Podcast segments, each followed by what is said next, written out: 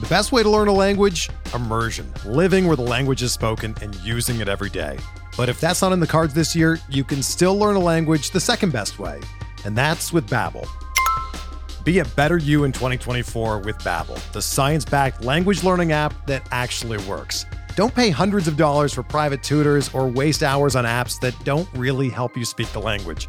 Babbel's quick 10-minute lessons are handcrafted by over 200 language experts and help you start speaking a new language in as little as 3 weeks.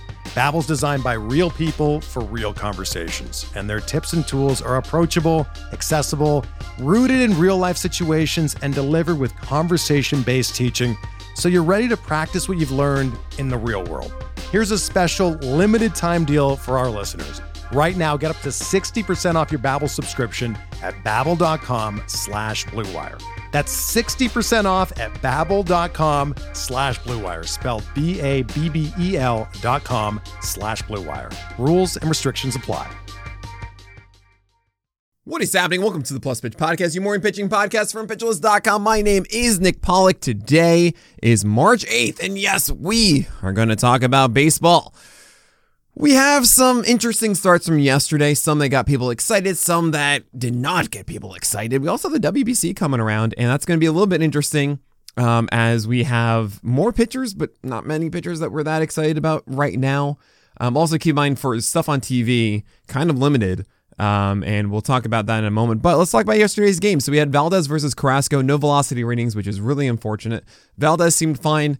Carrasco, I was really curious to see if he's still two to three ticks down. I don't know. Three innings, one earned run, two Ks.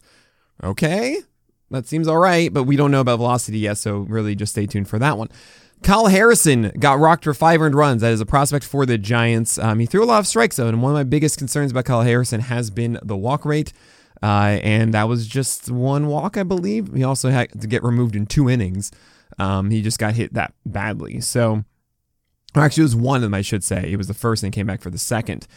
But yeah, Cal Harrison is uh, someone to keep in mind for later in the season when the Giants do bring him up. But yeah, not great here. Graham Ashcraft, no velocity readings, three innings, one, two earned runs, one walk, two Ks. My understanding is that it's the same Graham Ashcraft, and I'm not really encouraged by this. Two Ks and three innings. That's kind of his MO. Tanner Houck went three innings, two earned runs, two walks, four Ks. He looks like he does have an opportunity for the Red Sox out of the gate with Garrett Whitlock um, and Brayan Bello and James Paxton, all likely missing that opening day pass of the rotation. But I think he's too much of a cherry bomb, and I'm not going to lean on on that. Adrian Sampson is apparently fired up to try and win the SP5 spot, but he went 2.2 innings and six earned runs. Not going to happen. Wesneski, let's go. Corbin Burnes is scaring me. Three innings, two runs, one walk, zero Ks. And I think I'm actually going to put Gerrit Cole as my SP number one when I update the list next week.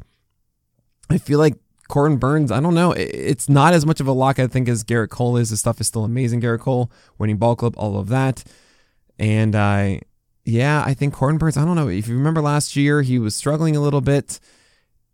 PLV doesn't like him because he doesn't have a high zone rate and a couple other things. It just, it all feels a little weird. And I'm going to be putting Corbin Burnes, I think, at SP number two next year, next week. I know, shocking.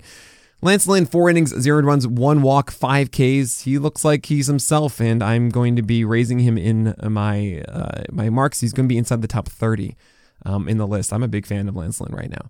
Matthew Boyd, oh boy, Boyd boys, let's go! Seven strikeouts in three innings for Matthew Boyd. His velocity is back to 92.5. He had nine total whiffs, 30% swing strike rate on both the changeup and the slider. Secondaries are located down. It feels like Boyd is ready to be the strikeout arm of 25% or so that he had before. It feels like it. Is it actually going to happen? Well, there's no bouncy ball now.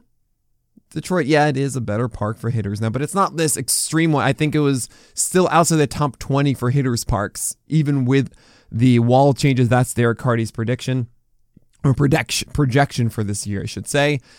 Matthew Boyd is a very sneaky sleeper right now. He's just getting ignored everywhere. Mm, someone to consider there.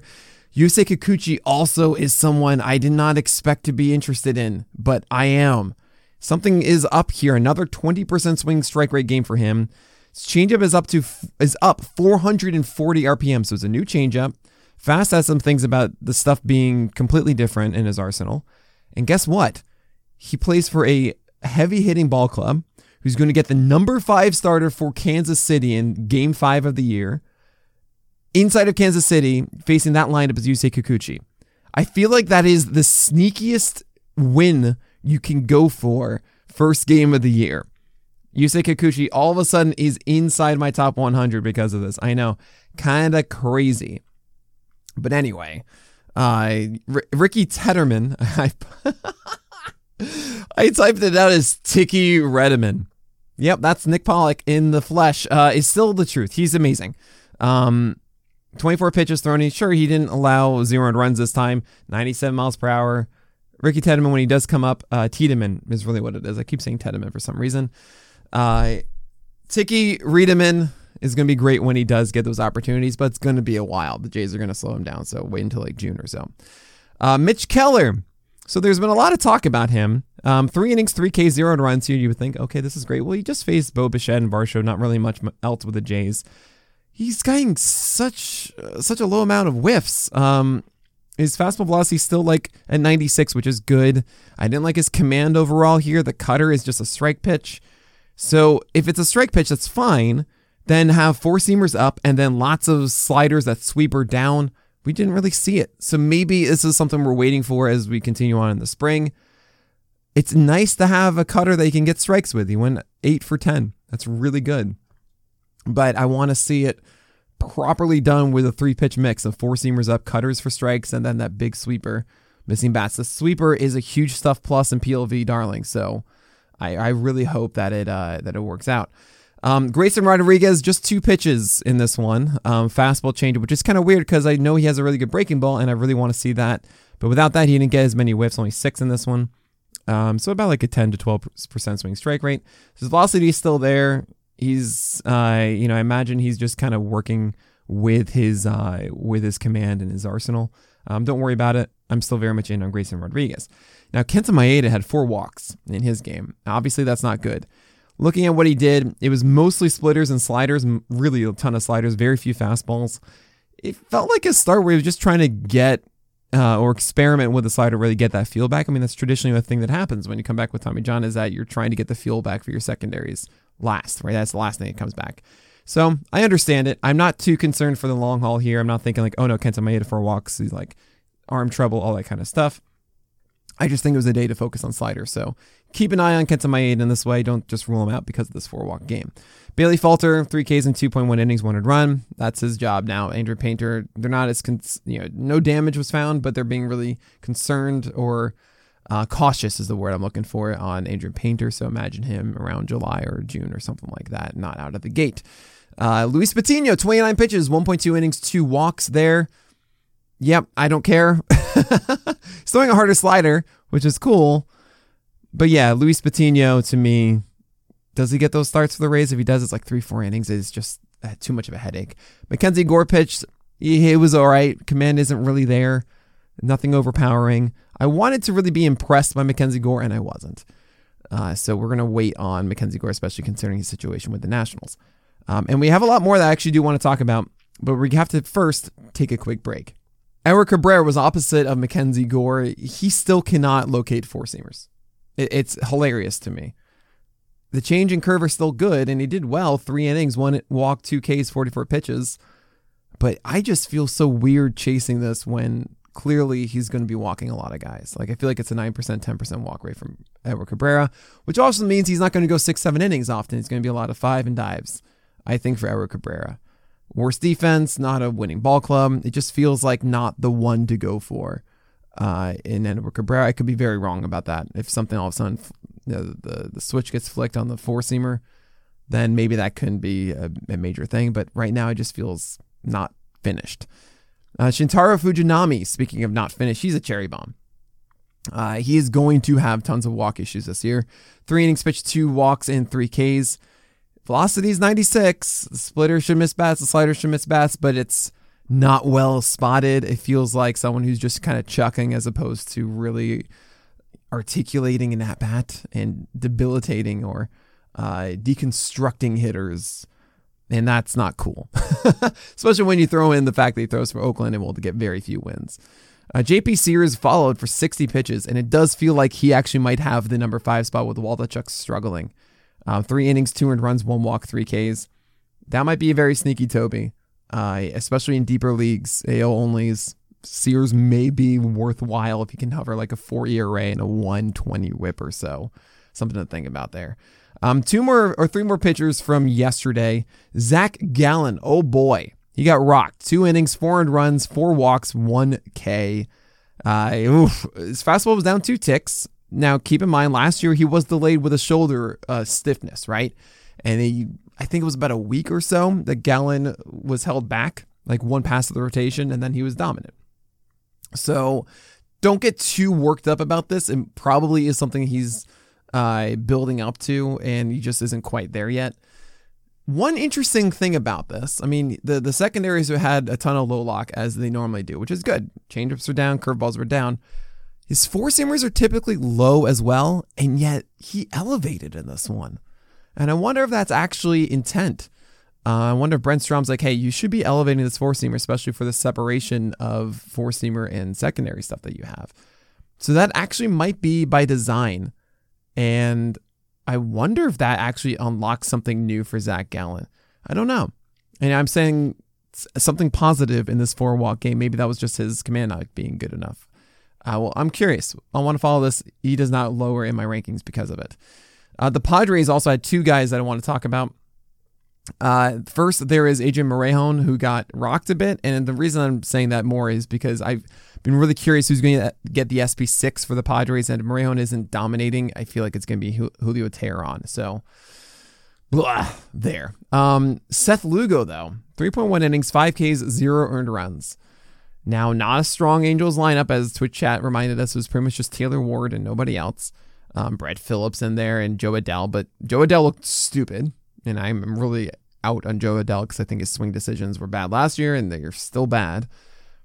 Seth Lugo's fastball still misses bats. It's really, really hard against lefties. He does such good front hip stuff with that. And his slider looked good. Curveball looked good against righties. Um, I think there's still some slight pitch choices that can be improved upon against right-handers. That is using the sinker inside instead of backdoor as much, and then staying inside against lefties with it. But what do I know? Um, I think Seth, Seth Lugo is actually in a really good spot and uh, I've been harping on this a lot this offseason, especially with Musgrove out for a little bit. Lugo and Martinez playing for the Padres is such a good thing. They will rely on innings for them. Um, they always they already wanted to have essentially a six man to help out Snell, Darvish, and Musgrove through the year. And it allows them to get a ton of wins where I don't think these guys are like 4.5 ERA pitchers. I think they're actually like could easily both be under 4 ERA could both be under a 120 whip and have a strikeout rate comfortably above 20%. Um, something even hovering or flirting with 25%, both of them. And that's really sneaky. These are guys that are just not getting touched in drafts. Um, so Seth Lugo and Nick Martinez, especially in any sort of best ball or in uh, NL onlys, uh, deep 15 teamer, stuff like that, Seth Lugo and Nick Martinez are very, very interesting pitchers that I am um, focused heavily on in this spring. All right, looking forward to today's games. What am I going to be looking out for? Well, we have WBC stuff, but it's really just Jaime Barria, and I don't care about Jaime Barria. So, uh, Jake Woodford, otherwise known as the Amish Mustang, uh, is going against Gerrit Cole. Gerrit Cole is the one that matters there, of course. Just make sure he's all good. Chad Kuhl is interesting, but not interesting enough. I still think he's just not good. Eduardo Rodriguez if he is throwing 93 miles per hour still, I am he's on that extra sleeper list that I'm going to be putting out. Uh, I think next week. Um, we have Vince Velasquez and Kyle Gibson uh, starting um, against each other. Kyle Gibson is just getting a lot of whiffs on the slider. I think we'll look for reports on that. It's not on TV. Well, Vince Velasquez, we don't care. Um, Alek Manoah, I want to see slider whiffs, and I want to see a sinker working well against right-handers and not falling into the middle of the plate. While Bailey Ober, I mean, is he good? uh, four seamers up, and I want to see a good slider down. Uh, that'd be really, really cool if he has that. Chase Silseth is trying to get the number six for the Angels. I think it's going to be Griffin Canning at this point. Um, and then you have Davis for the uh, for the Rockies. Do not care there. I don't think Silseth, Silseth, Silseth, I can say his name, is going to do well. Uh, Luke Weaver against Brent Honeywell. Kind of interesting with Honeywell. If Honeywell is just unbelievable, then maybe it works out that he gets number six, but I highly doubt that. Um, and Luke Weaver, uh, Luke Weaver, man, he's such a cool dude. But four seamer changeup is what he's trying to do, and then cutters for strikes is the other thing, and we'll see what happens there. Uh, Logan Gilbert uh, has a new splitter apparently, and he didn't really do well in his first start. I want to see him recover here, and I'm super curious to see how he performs. Um, while Michael Grove is also one of those sleepers because the Dodgers will need an SP6, and I think Michael Grove is the SP6 right now, ahead of Pepiot. Um, you have Gavin Stone and Bobby Miller, but I think the Dodgers won't be super aggressive with them. And considering everyone inside that rotation, save for Urias, has had injury problems through their career. Michael Grove, I feel like, will get opportunities early in the season. I've heard good things about him, better velocity and better breaking balls, and I'm really curious to watch it uh, tomorrow morning. So definitely check out Michael Grove and see how many innings he goes to. Is he fully stretched out as well? It's going to be interesting. You have Dylan Cease and Brad Keller. Uh, Brad Keller, obviously, we don't care about him, but Dylan Cease, how many walks does he have? All right, cool. Uh, Cristian Javier is actually pitching for the Dominican Republic. Um, that should be really fun uh, as he goes against Atlanta. Uh, I don't really expect there to be anything new there. It should be fun. Uh, Justin Steele is pitching for the Cubs against Canada. As long as his fastball is getting whiffs up in the zone, I'd be interested, but I don't really think it's going to happen. It's a really good slider, and then not much else in my view. Kyle Muller is going against Colombia. Uh, I don't think Muller has the spot after his last start, but maybe he recovers and does really well. I think it's going to be JP Sears at this point, but we'll see. And Zach Plesac's going against Mexico. Plesac is trying to make sure that he has a number five spot. All signs are yes at this point, so um, that should uh, be a thing for him. Uh, but you know, if he like screws up massively, then maybe uh, Gavin Williams all of a sudden takes the spot as uh, Cody Morris is hurt at the moment. Um, Adrian Houser don't care against Great Britain. I, yeah, I'm not seeing anyone else. Max Scherzer is going against Nicaragua uh, and JC Ramirez, but I mean, he's going to be fine. Uh, Ranger Suarez is pitching for Venezuela. Uh, there's been some hype about him because essentially after May, Ranger Suarez was much better last year. I am still just like it's it's a Toby at best for Ranger Suarez. I have no interest there. Um, Brandon Bielak, I actually got to see him in uh, in Florida, and I have no interest. Braxton Garrett's going against Israel, and Tony DeSclafani is going against the U.S. Um, Garrett, I don't think has a spot in the rotation right now for Miami. I uh, and I don't really think he has too much to offer. I mean, sometimes the slider can be really good, but I want to be really well, looking out for that one. While Tony Disco did really well in his first start, and I feel like he's the SP6 at the moment for the Giants on uh, for a team that has had injury problems with Alex Cobb and Alex Wood and Logan Webb. Um, it's possible he and Chaminade has been injured in the past too. It's possible we see Tony Disco get innings early in the year, and if he's still looking good with that slider and fastball, that might be something for us to monitor as well as the SP6 there. But all right, that is it for today's episode of the Plus Pitch podcast. Make sure you rate and review us. Uh, it goes a long way for us. And check out PL Pro to help out with your drafts. So go to pitcherlist.com slash premium to find out all the details of what we offer. Um, but that is it for today. So my name is Nick Pollock. And may your BABIPs be low and your strikeouts high.